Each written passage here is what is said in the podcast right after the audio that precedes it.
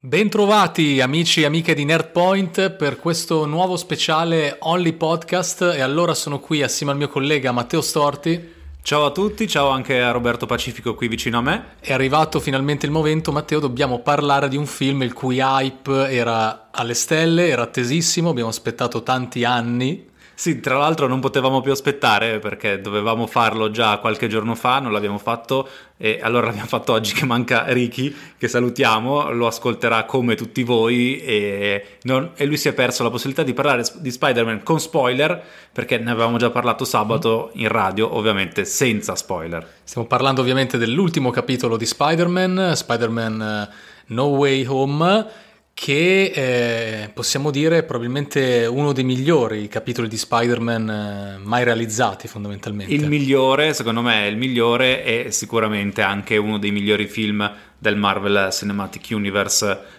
come stanno dicendo in tanti, ma non è che lo diciamo perché lo dicono in tanti, ma per avvalorare la nostra opinione. Come sempre vi ricordiamo di seguirci sui social di Nerdpoint, Twitter e Instagram e ora iniziamo a parlarvi di Spider-Man No Way Home. Questa volta seguiremo la trama perché ci permette di affrontare tutti gli argomenti e di non perdere nulla, trama che è come ci si aspettava. Sì, sì, sì, tendenzialmente il film si conclude laddove, eh, cioè inizia da dove si era concluso il capitolo precedente, quindi con Spider-Man in gravi problemi.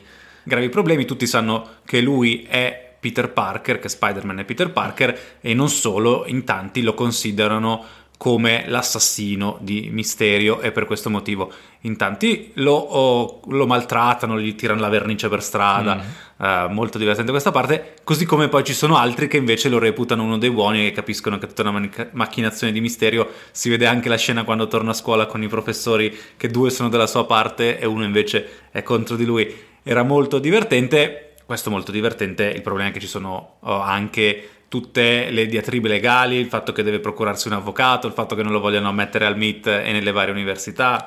E qui iniziamo con eh, la le, prima sorpresa. La prima sorpresa, perché dovete sapere, questo film è come se fosse un grosso panino imbottito, infarcito di fanservice, ma quel fanservice che ci scalda il cuore, che ci fa emozionare. Fatto bene, fatto bene. Di solito fanservice è negativo come sì. termine, in questo caso è fatto veramente bene. E allora vediamo qui la prima comparsa, compare un bastone, compare una persona con degli occhiali scuri e questa persona non è altri che Matt Murdock, ovvero Daredevil.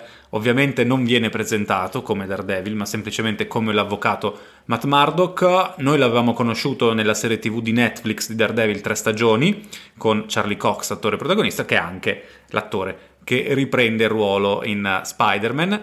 E tra l'altro riprende il ruolo proprio di, una, di un avvocato ormai affermato nelle prime tre stagioni lui iniziava questa carriera d'avvocato, è ormai un avvocato affermato, quindi potrebbe essere in continuità con quel eh, Matt Murdock. Ricordiamo che le serie Netflix erano ambientate nel Marvel Cinematic Universe dopo la battaglia di New York, dopo il primo Avengers. Quindi c'è lui che fa l'avvocato e salva uh, Peter Parker da tutte le accuse, se non che a un certo punto tirano un sasso alla finestra di Peter, perché giustamente tutti sanno che lì abita Spider-Man, l'assassino di Mysterio.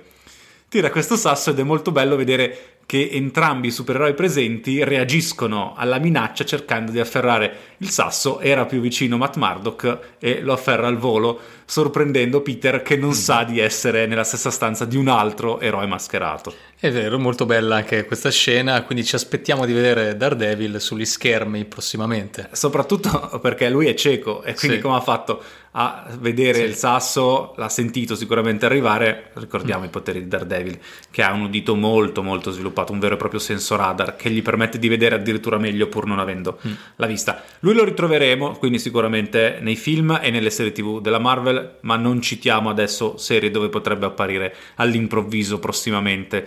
Ma andiamo avanti, andiamo avanti perché siamo solo all'inizio se non che appunto le problematiche in cui incappa il nostro amato Peter Parker si ripercuotono sui suoi affetti più cari, quindi ci sono una zia May, c'è Happy che scopriamo avere effettivamente una relazione clandestina. Sì, in realtà si lasciano all'inizio si del film. Si lasciano, è vero. E poi queste problematiche impattano anche Ned e Zendaya H, MJ, ovvero la sua ragazza, perché tutti e tre fanno domanda di missione al MIT, nessuno riesce effettivamente a eh, conseguire questa missione eh, per motivi legati ovviamente allo schieramento di parte che si crea dopo aver scoperto l'identità di Peter. E a questo punto cosa decide di fare il nostro Peter? Fare la cosa che farebbero tutti fondamentalmente. Sì, eh, lui decide di chiedere aiuto allo stregone supremo. Se non si possono risolvere le cose normalmente si deve ricorrere alla magia. Tra l'altro lo stregone supremo Dottor Strange risiede a New York, a pochi isolati da casa di Peter, tanto Peter ci arriva con le ragnatele, quindi andando tra un palazzo e l'altro arriva molto comodamente. E qui c'è un'altra grande sorpresa, non tanto la sala piena di neve mm. che avevamo già visto nel trailer e che andava anche a spiegare il perché del Funko Pop di Strange con la pala, che aveva lasciato uh, spazio a tantissime teorie, teorie che in realtà non sono servite a niente perché la pala era solamente per spalare la neve. E effettivamente si scopre che questa cosa viene lanciata praticamente come se niente fosse, questa bombetta che ovviamente Dottor Strange aveva subito il blip dello schiocco di dita di Thanos, era rimasto assente 5 anni e in quei 5 anni era rimasto vacante la carica di Stregone Supremo. E chi allora era diventato Stregone Supremo? Il nostro simpaticissimo Wong. Finalmente capiamo perché ad esempio nella post credit di Shang-Chi c'è Wong nei panni di Stregone Supremo che riunisce tutta una serie di persone per discutere di un grave problema che ancora in realtà non ci è stato mostrato e che quindi scopriremo solo andando avanti, non sappiamo bene quale possa essere e non è nemmeno lo spazio per uh, questo, per fare delle teorie. Comunque quindi Wong è lo stregone supremo e dice a Doctor Strange di non fare l'incantesimo per cancellare la memoria, che è un incantesimo molto molto pericoloso. E siccome Stephen Strange fa quello che vuole lui come ha sempre fatto, lancia un incantesimo che viene però disturbato da Peter, sì. questo l'avete visto anche nel trailer, e scatena un putiferio. C'è un siparietto divertente dove Dottor Strange dice a Wong, ma questo incantesimo l'abbiamo utilizzato per molto meno, ti ricordi quei festeggiamenti, quella... A no, Camartage. A Camartage, no veramente no, esatto, è bellissima questa scena qui. Che spiega come abbia funzionato bene sì. quell'incantesimo in quell'occasione perché non c'era nessuno come Peter a disturbare Strange mentre lo lanciava. In questo caso invece interferisce con l'incantesimo e attira... Uh-huh dagli altri universi, quindi dal multiverso, tutte le persone che hanno avuto a che fare con Spider-Man. E qui effettivamente noi che ci eravamo fatti tante lucubrazioni mentali dopo aver visto il finale di Loki, tutti pensavamo che questa comparsa di varianti o comunque di personaggi appartenenti a universi paralleli, diversi da quello dei, di, del Spider-Man di Tom Holland, potessero essere causa delle azioni che abbiamo visto perpetrarsi in Loki. Ecco, Invece... secondo me, secondo me l'esistenza del multiverso dipende da Loki. Sì. Ma l'arrivo sulla Terra invece non dipende da Loki, ma da quello che combinano Strange e Spider-Man. E allora, proprio mentre il nostro Peter sta cercando la, una, dei, dei, pezzi grossi del meet di cercare di far ammettere quantomeno i suoi amici, ecco che il ponte su cui si trova la vettura con la, con con la, professoressa. la, professoressa. viene attaccata dal primo villain che vediamo comparire, che altri non è se non il professor Octo Octavius Ovvero Octopus, Ovvero Octopus, uno dei villain storici di Spider-Man insieme ad altri che vedremo in questo film, non tutti perché altri villain sono impegnati altrove e non diciamo altro, uh, arriva questo primo villain che però a un certo punto si accorge che sta combattendo contro lo Spider-Man sbagliato. Esatto, proprio lo Spider-Man sbagliato si accorge, ma dice tu proprio non sei Peter Parker, però a quel punto Peter Parker riesce con un escamotage a far sì che le, le proprie nanotecnologie prendano il controllo dei tentacoli di Octopus e allora eh, lui viene fatto prigioniero e viene portato nel Sanctum Sanctorum di Doctor Strange, dove tra l'altro vediamo eh, anche la comparsa di Lizard. Sì, che Lizard viene subito catturato da Strange, non ha nemmeno la possibilità di combattere. Sì. A quel punto Strange incarica eh, non solo Peter ma anche i suoi collaboratori che di fatto sono MJ e Ned di eh, rintracciare queste varianti, cioè questi personaggi, questi villain, questi questi villain, villain. e di portarli tutti quanti al Sanctum Sanctorum perché poi Strange li farà tornare eh, nei rispettivi eh, universi. Peccato che chiacchierando con questi villain Peter scopra che tutti questi villain sono destinati a morire una volta ritornati nei loro universi, perché nei film da cui provenivano facevano questa fine. Sì, sono stati catapultati nell'universo odierno eh, proprio eh, nel momento in cui stavano per subire la loro sconfitta a livello mortale da parte di Spider-Man. E questo lo rileviamo anche nella scena in cui vi è la cattura simultanea eh, di altri due villain che sono Electro, interpretato da Jamie Foxx, e anche di Sandman. Dell'uomo sabbia che è sempre alla perenne ricerca della figlia. In... Che tra l'altro questo discorso della morte dei villain si era già intuito nel momento in cui lo stesso Octopus aveva dichiarato che Mr. Osborn era morto sì. nello scontro contro Spider-Man, ma che loro lo avevano visto sul ponte, avevano visto un fantasma, mm. perché poco prima di essere attirati nel covo, nel seminterrato di Strange, vedono arrivare proprio Goblin che attacca Spider-Man sul mm. ponte. E in effetti sì, è proprio lui, è proprio il Goblin che tutti conoscevamo, quello tanto amato, interpretato da a mio avviso un magistrale Willem Dafoe che a distanza di vent'anni è ancora calzatissimo nella parte. Che ha ripreso il ruolo e ha anche voluto fare gli stunt, ho letto. Sì ha voluto fare tutto e in questo caso lo vediamo in questa prima fase del film molto legato alla sua controparte Norman Osborn. Qui lo vediamo in veste molto molto innocente che tra l'altro conosce Zia Mai che lo ospita nel suo centro di prima assistenza e quindi gli viene dato anche asilo, ospitalità, gli viene dato anche una tuta, tra l'altro con i colori sociali viola del e fist, verde. Del Fist, sì, sì, sì la tuta del Fist, del dove lavora Zia Mai. E in questo momento infatti sembra non essere di fatto neanche un villain nel nostro Goblin. Sì, perché lui è è bipolare. Bipolare. C'è il momento in cui prevale Goblin e il momento in cui prevale Norman Osborn. Mm. Il momento in cui prevale Norman Osborn, lui è una persona per bene, sì. buona.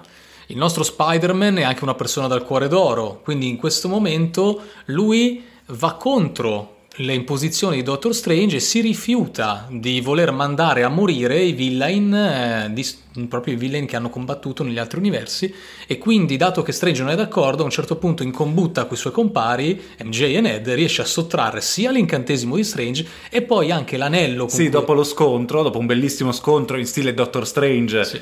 con la dimensione specchio e le pareti che diventano pavimenti e i soffitti che diventano pavimenti e il contrario imprigiona Strange nella dimensione specchio per 12 ore di fila, mm-hmm. mentre lui va a combinare disastri a New York cercando di salvare la vita di questi villain. Sì. In realtà il piano stava avendo anche successo, eh. Stava per avere successo. Stava avendo successo perché il dottor Octopus viene praticamente curato al 100% e diventa, si trasforma da villain a alleato, Ad alleato. di Spider-Man. Eh, un Jamie Foxx Electro è stato quasi convinto e qui c'è l'interessante innesto del reattore Arc Anzi, no, no Sì, prima lui è attirato dal reattore Arc sì. per avere l'energia ovviamente infinita del reattore Arc e diventare più potente. Però si lascia convincere, si lascia convincere mm. del fatto che poteva essere curato. Se non che, quando ormai mancano pochi secondi al completamento della cura, Norman Osborn cede il controllo, perde il controllo a vantaggio di Goblin.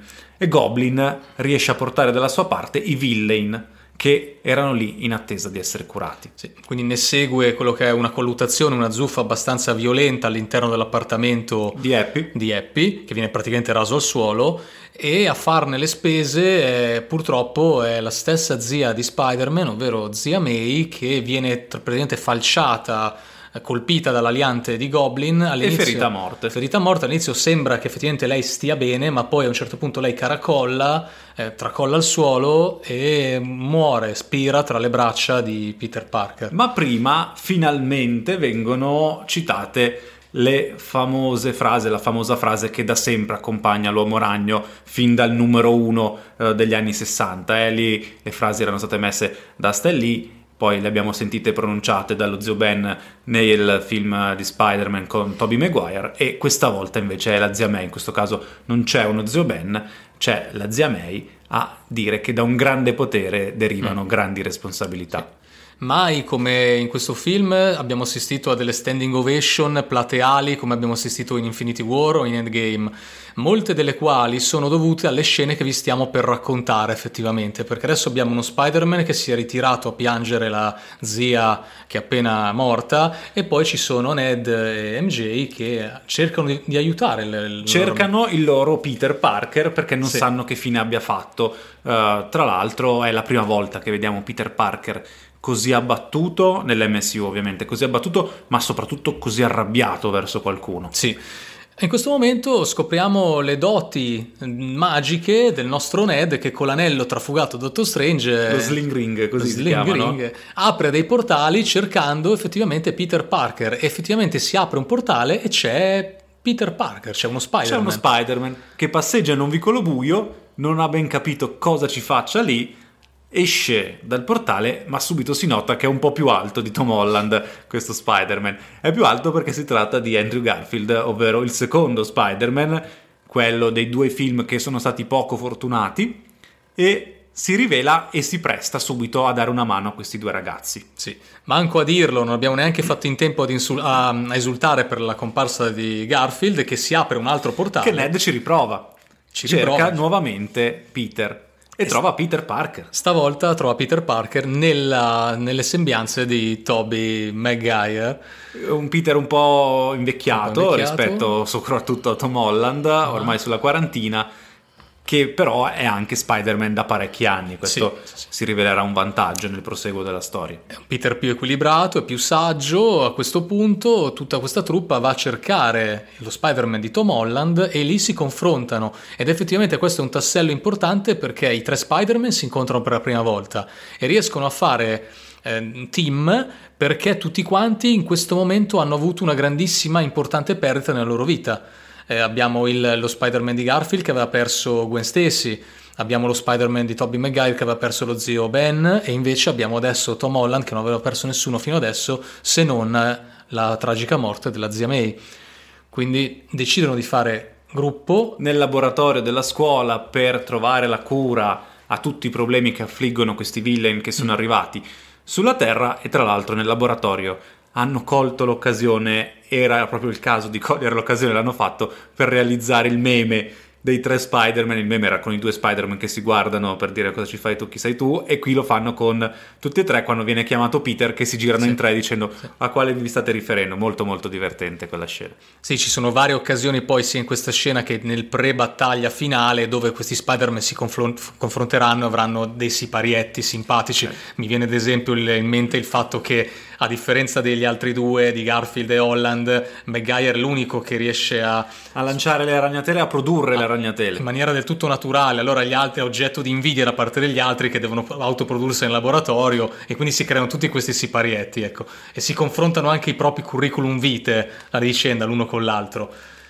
Teatro della battaglia finale sarà la nuova Statua della Libertà che per rendere omaggio a Capitan America, invece di imbracciare una torcia, adesso imbraccia lo scudo di Capitan America. Lo scudo di Capitan America, tra l'altro, io avevo già visto il quinto episodio di Okai prima di andare al cinema a vedere Spider-Man e lì veniva citata la nuova Statua della Libertà senza far vedere nulla e io mi domandavo ma cosa vuol dire la nuova Statua della Mm. Libertà, cosa è successo e poi ho visto che in eh, Spider-Man fanno vedere proprio i lavori, in realtà Spider-Man è ambientato qualche mese prima Sì. rispetto alla serie tv di Occhio di Sì, Falco. faremo un post- podcast dedicato a Ok, però eh, vi basti pensare che eh, viene rilevata una grande interconnessione tra questa serie e lo stesso Spider-Man, soprattutto per un personaggio Sì, che- soprattutto se arriviamo al finale, quando Sì. poi vedremo, poi ne parliamo meglio, di uno Spider-Man che diventerà l'amichevole Spider-Man eh, di quartiere e quindi sarà più concentrato sulla città di New York, è inevitabile il legame con Okai, che è una serie ambientata a New York tra la criminalità di New York. Ma torniamo alla battaglia finale, perché qui sì, si vede Tobey Maguire che fa un po' da mentore agli altri due Spider-Man, anche allo stesso Spider-Man di Andrew Garfield, che a tratti si sente in difetto rispetto agli altri due, un difetto che deriva forse eh, più che altro dal poco successo dei suoi film rispetto agli altri film di cui stiamo parlando, e poi anche da mentore per il giovanissimo Peter Parker di Tom Holland, proprio per impedirgli di fare errori che lui aveva commesso, ovvero di non uccidere, non deve uccidere Norman Osborn, nonostante lui in quel momento voglia vendetta. I villain eh, di questo film sono tutti attirati verso la Statua della Libertà e i primi ad arrivare sono appunto... Perché c'è la scatola dove era chiuso l'incantesimo, vogliono evitare di tornare nel loro mondo. Esatto, vi è questo, proprio questo scontro 3 vs 3 tra i tre Spider-Man da un lato e Electro, eh, Lizard e, il, eh, e Sandman dall'altro, dove tra l'altro abbi- abbiamo appunto questo Electro che è diventato ancora più forte. Grazie Diventa più forte, cambia colore, perché nel, nel film eh, di qualche anno fa era blu e invece adesso è giallo Sì. con eh, il costume giallo, quindi anche quello dei fumetti. Gli ultimi ad arrivare saranno Goblin e Doctor Strange, però al fare la loro comparsa ci sono anche Ned ed MJ che arrivano tramite un portale, quindi sono tutti lì i personaggi. E anche Octopus che va ad aiutare gli Spider-Man. Sì, Octopus finge di essere nuovamente un villain, ma in realtà è un escamotage per rubare il reattore Arc da Jamie Foxx e quindi in questo modo viene curato anche lui, mentre invece gli altri Spider-Man a turno curano gli altri villain e qui vediamo proprio la comparsa effettivamente degli attori in carne e ossa che hanno impersonato anche qua gli attori Alcuni villain, sì, villain, eh, Lizard e Uomo Sabbia, Sì. che riassumono le loro fattezze. C'è un'altra scena che ha... Un'altra scena molto bella, eh, che è di sfuggita, ma quando Doctor Strange si ferma davanti a Ned, gli chiede tu hai creato un portale noi dobbiamo parlare e poi va a combattere. Sì. Chissà che cosa ci riserverà sì. in futuro questa sì. scena. Un'altra scena bellissima, commovente, che ha scaturito anche qui una standing ovation, è il fatto che a un certo punto eh, MJ viene spinta giù dall'impalcatura della Statua della Libertà, sta per cadere al suolo e morire. Eh, il Peter... primo Peter Parker, quello di Tom Holland, prova a salvarla ma viene portato via dall'aliante di Goblin. E allora ecco che arriva un secondo Peter Parker che si butta per salvare MJ e stiamo parlando proprio dello Spider-Man di Garfield che riesce a salvare la, la, ragazza, la prende in braccio, lei lo ringrazia e lui scoppia praticamente in un pianto a dirotto. Parallelo con la scena del suo film dove invece non riesce a salvare Gwen e lì sono andati a ricreare la classica scena del sì. fumetto. Memore di quell'esperienza riesce a salvare la MJ di questo MSU. Tom Holland è, ha incazzato nero per la perdita della zia May e vuole a tutti i costi vendicarsi in maniera molto rabbiosa e violenta contro Norman Osborn. Una volta curati tutti i villain rimane lo scontro contro Goblin, sì. scontro molto violento all'interno del quale a un certo punto Spider-Man ha la meglio e potrebbe fermarsi, invece continua a colpire Goblin finché non trova l'aliante che ha ucciso zia May e con lo stesso aliante prova a uccidere Goblin, se non che interviene Spider-Man, Tobey Maguire, che glielo impedisce. Glielo impedisce proprio perché gli aveva detto che non mm. doveva cercare vendetta e vuole evitare che uno Spider-Man così giovane faccia lo stesso errore che lui aveva fatto da giovane. Sì.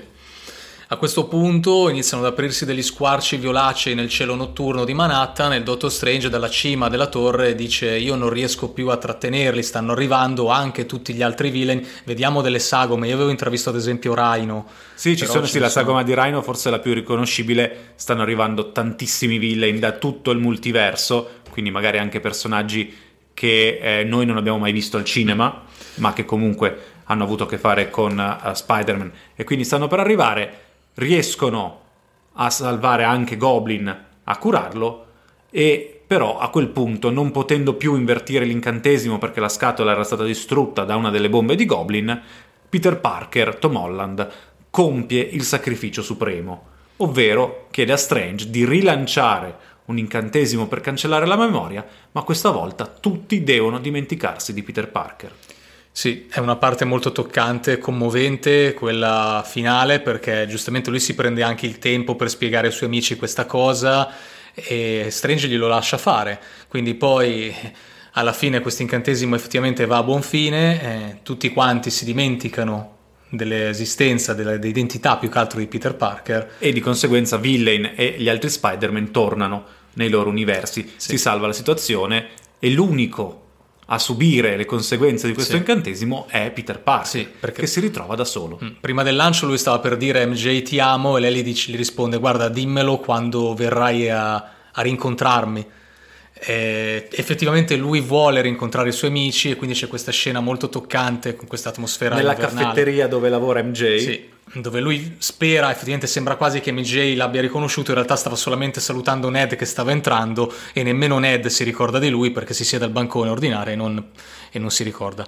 Eh, quindi c'è tutto questo dialogo no, toccante tra lui e MJ dove a un certo punto però mh, lascia un attimino il sospetto che MJ abbia capito che effettivamente... Più che capito che lei abbia sentito qualcosa, di sì. provare qualcosa per quello sconosciuto, perché per sì. lei è uno sconosciuto che le sta semplicemente ordinando un caffè. Sì si ricorda, riesce a percepire il fatto che si tratta di una, una persona speciale o che forse è stata speciale una, che ne so, magari in una precedente vita, insomma. Poi vediamo anche Peter sulla tomba della zia, di zia May, dove casualmente incrocia Happy, che ovviamente anche Happy non si ricorda chi sia, Peter Parker, e lì c'è invece una citazione dai film precedenti, quando era stato Happy a dire una frase a proposito di Tony Stark, questa volta quella frase viene riferita da Peter Parker a Happy, eh, riferita a Zia May ovviamente. Sì. E anche quello è una scena molto molto toccante, molto commovente. E poi abbiamo la conclusione del film con un Peter Parker che si trasferisce in un nuovo appartamento, che si crea un nuovo costume, questa volta senza la tecnologia di Stark, anche perché non poteva più accedere alla tecnologia di Stark, era già stata bloccata all'inizio del film, e quindi vediamo un Peter Parker che ripercorrerà le orme che già conosciamo, eh, anche dai fumetti, dai videogiochi, dagli altri film. Peter Parker che vive da solo, con problemi economici, perché ovviamente non è ricco, con un costume molto semplice fatto solamente di tela, le sue ragnatele e lui che esce dalla finestra e va a combattere il crimine di New York. Sì, questa è la conclusione del film e un film che... Lascia spazio a un quarto capitolo. Sì, lascia spazio proprio a un quarto capitolo, è un film che a mio avviso eh, sacrifica magari la credibilità di alcune risvolte di trama al, a discapito ovviamente, anzi in favore degli aspetti emozionali perché è un film che sa eh, centrare le corde emotive, toccare i nervi scoperti dello spettatore ed effettivamente coinvolgerlo a livello emotivo. Scalda molto il cuore, no, da quel punto di vista. Scalda il cuore, fa piangere. Fa piangere. Però è molto bello infatti tantissime persone sono già corse al cinema per rivederlo, cosa che faremo anche noi perché proprio merita di essere rivisto. È molto molto bello, se non che c'è un problema. Io mi aspettavo all'interno del film Venom. Mm-hmm. Ci ricordiamo tutti la scena post-credit con Venom che viene catapultato anche lui nell'MSU. Uh, viene catapultato perché Venom rivela a Eddie Brock che in realtà tutti i simbionti sono collegati in una coscienza collettiva del multiverso. E questo poi aprirà strade per il terzo capitolo di Venom a nuovi personaggi. Quindi anche lui conosce Peter Parker, anche lui conosce Spider-Man, viene attirato da questo incantesimo se non che nella scena a metà dei titoli di coda vediamo Venom impiegato, impegnato a bere. Ha passato tutto il tempo del film ad ubriacarsi. Sì, in un ceringhito, facendo questi autodialoghi assurdi, surreali insieme al suo simbionte. Sì, si è aggiornato su tutto quello che era successo nell'MSU, quindi sì. ha scoperto l'esistenza degli Avengers, di altri supereroi. Lui era abituato a essere l'unico con superpoteri sì. sulla Terra, scopre l'esistenza eh. degli Avengers, se non che al momento di pagare c'è il secondo incantesimo sì. di Strange e torna nel suo mondo e tanti saluti. Sì, sul più bello va ovviamente in porto il controincantesimo e quindi lui sparisce e quindi lo spettatore resta un po' così perché dice ah che peccato, però sul bancone fa la sua comparsa un pezzo di Venom un pezzo di Venom rimane all'interno dell'MCU e quindi sicuramente quel pezzettino di Venom andrà a cercare Peter Parker, sì. andrà a cercare Spider-Man più che Peter Parker, mm-hmm. perché ormai nessuno si ricorda di Peter Parker, ma tutti conoscono Spider-Man, sanno che Spider-Man esiste e ritorna il, il Jonah Jameson che conosciamo, sì. che continua a tuonare contro questo supereroe mascherato credendo che sia un criminale, accusandolo di essere un criminale. Sì. E questa è solo la prima scena post-credit. Tra l'altro, qua capita un inedito, secondo me, nella storia dei film Marvel, ovvero il fatto che la seconda scena post-credit non sia una scena post-credit. Ma bens- come era già successo, non è un inedito. Ah, okay, era okay. già successo era in uno successo. dei primi film della Marvel il fatto che ci fosse il trailer del okay. film che arriva dopo. Ok, quindi il teaser trailer è in questo caso ovviamente legato al comprimario di Spider-Man in questo film, ovvero il Doctor Strange. Doctor Strange in realtà l'avevano già detto, cioè l'avevano già detto era uscito il leak del trailer e quindi in tanti ci aspettavamo la presenza proprio di questo trailer di Doctor Strange Multiverse of Madness, anche perché mancano sei mesi, sì. erano un po' già in ritardo sull'uscita del teaser, fanno uscire un trailer che non è un teaser perché dura due minuti e mezzo, mm-hmm. è un trailer vero e proprio dove si già stanno mostrando tantissime cose e questo sarà solo l'inizio perché adesso devono fare le riprese aggiuntive per aggiungere sì. tanti camei di tanti personaggi che sono inaspettati sì. che faranno urlare il pubblico ancora di più di quelli di Spider. Sì, sì, ci aspetta qualcosa di sensazionale. Tra l'altro vi consigliamo a tal proposito di recuperare la serie TV eh, su Scarlet Witch e Vis- Visione anche perché Scarlet Witch è uno dei primi personaggi che sì. compare in questo trailer. È molto divertente Strange che va da Scarlet Witch per chiederle aiuto perché si ritrova impelagato in questo caos del multiverso, del, del, suo villain Mordo che vuole vendicarsi per quello che ha fatto Strange, che non ha rispettato le leggi della natura e le ha stravolte a suo uso e consumo, va da, Scarlet Witch. Lei si aspetta di essere punita per quello che ha fatto in WandaVision alla città di e invece l, l, Strange fa sì sì lo so cosa hai fatto ma non me ne frega niente cosa sai del multiverso mi serve il tuo aiuto quindi vedremo Strange unire le forze con questa nuova maga potentissima Scarlet Witch ma non solo ma non solo perché in questo trailer si vedono anche altri Doctor Strange inaspettati. Sì, molto molto più cattivi rispetto al Doctor Strange originale. Qui sarà interessante vedere il potere di Doctor Strange. Delle vo- varianti, qua delle varianti. il termine variante. Sì. Il potere del Doctor Strange votato però alla malvagità. E quindi sono proprio, proprio, curioso di vedere che cosa succederà. Se non che anche lo stesso personaggio di Scarlet Witch è un po' a cavallo sempre tra l'eroina e il villain. Bisogna vedere in che maniera verrà anche resa questa cosa. Tra l'altro, questo trailer rivela la presenza anche di un personaggio nuovo, America Chavez. Si intravede mm-hmm. nel trailer. Gli appassionati anche di Doctor Who vedranno che in una scena sembra che ci sia il dottore sul TARDIS, ma questa è una cosa mia che riguarda solamente chi segue anche Doctor Who, che c'è questa scena molto molto bella. Abbiamo detto degli, degli Strange, abbiamo detto di uno dei possibili villain. A questo punto noi possiamo anche ipotizzare la presenza di Loki nel sì, film di sì, Doctor sì. Strange. Sicuramente sì, anche perché è proprio il, il, trade union rispetto a tutte queste tematiche che abbiamo detto, multiverse of madness, le varianti, tutte queste situazioni, Scarlet Witch, quindi sì, sì, è il fil rouge che è effettivamente il più papabile. E poi magari se ci date ancora qualche settimana potremmo arrivare ad avanzare altre ipotesi, una su tutte, ma sì. bisogna lavorarci, quella di Mephisto, sì. perché prima o poi arriverà, visto che lo abbiamo tirato in ballo anche ai tempi di WandaVision, mm. inutilmente non c'erano forse in quell'occasione le premesse, premesse che però potrebbero arrivare a breve. Sì. Vogliamo dare una, un giudizio complessivo finale sul film? Il film è bellissimo, va visto, va rivisto soprattutto, non solo visto una volta. Eh, io sono uscito molto soddisfatto dal cinema, eh, con un unico problema legato al fatto che sono entrato con l'hype di Spider-Man, l'hype è finito ma poi ho visto il trailer sì. di Doctor Strange e mi è salito un hype pazzesco sì. per quel film. Sì. Però quello è un problema solo legato all'hype, il film è bellissimo. La, la, cosa incredibile che ho rilevato è che nonostante siano stati fatti quattro film, di fatto questo è quello che sancisce a mio avviso la vera genesi di Spider-Man ed è paradossale dire questo perché ci sono stati appunto quattro film. Però lui aveva sempre... Sì, 4. Ah sì, perché ha messo dentro gli Avengers. Ha messo sì. anche gli Avengers. Lui aveva sempre cercato di essere... Di diciamo, camminare sui propri piedi, ma non ce l'aveva fatta, era sempre stato accompagnato da figure paternalistiche, Ned Stark, Nick Fury, in questo Doctor Strange. Serviva una perdita forte, qualcosa di importante che lo scuotesse, la maturità, la crescita di questo personaggio che dopo quattro film deve praticamente ricominciare da zero è qualcosa di incredibile e io sono contento che vi sia appunto questo nuovo inizio per Spider-Man perché era proprio quello che cercavo e adesso Peter Parker è secondo me davvero davvero Spider-Man. Finalmente adulto sì. e vedremo nel quarto film che cosa farà in questa nuova veste, quarto film che è già in produzione, l'hanno già detto, quindi vedremo tra qualche anno che cosa la Sony e la Marvel ci regaleranno. Bene, abbiamo detto tutto, abbiamo detto tutto, ricordiamo ancora una volta di seguirci su Twitter e su Instagram, la pagina è sempre quella di Nerdpoint, eh, a breve vi faremo sapere anche quando arriverà il, il podcast speciale dedicato a Okai, arriverà molto sì. probabilmente dopo Natale. E allo stesso modo lavoreremo anche a un podcast dedicato a The Witcher, che secondo me lo merita. Assolutamente sì, arriveranno tutti. Vi ringraziamo quindi per il tempo che avete dedicato ascoltando anche questo podcast. Un grazie da nome di Matteo Storti e anche da parte di Roberto Pacifico. Vi aspettiamo. Ciao! Ti è piaciuta questa puntata di Nerdpoint?